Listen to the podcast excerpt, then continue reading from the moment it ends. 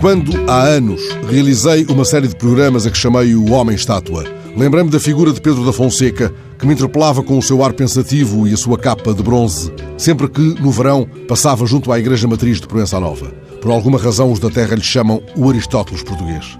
Tratei de saber um pouco mais a respeito dessa figura maior de uma terra onde tenho raízes e que, por razões que não vêm ao caso, deixei de visitar com a antiga frequência.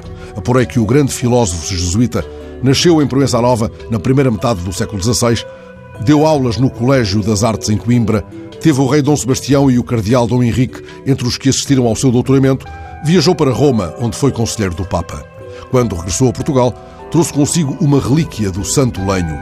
E é por isso que hoje lhe faço esta breve referência, porque este é o dia em que o Largo, com o seu nome, em Proença Nova, se transforma em palco da recriação da lenda do Santo Lenho. Este teria caído em poder das tropas de Junot, que por ali passaram a quando das invasões francesas. Diz a lenda que quando os franceses se apossaram da relíquia trazida por Pedro da Fonseca, esta se transformou em lata e eles se desinteressaram dela. O Largo Pedro da Fonseca vai acolher esta sexta-feira a recriação histórica da lenda e um mercadinho quinhentista.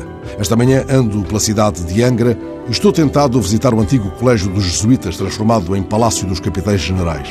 Será o pretexto para respirar uma atmosfera que, de algum modo, me una a esse português que parece meditar debaixo da sua capa em bronze, no largo de uma vila do Pinhal, onde a minha infância teve alguns verões felizes. Quando chegar a Lisboa, tenho mais um pretexto para me sentar em silêncio num banco da Igreja de São Roque, onde está sepultado o autor dos Comentários à Metafísica de Aristóteles.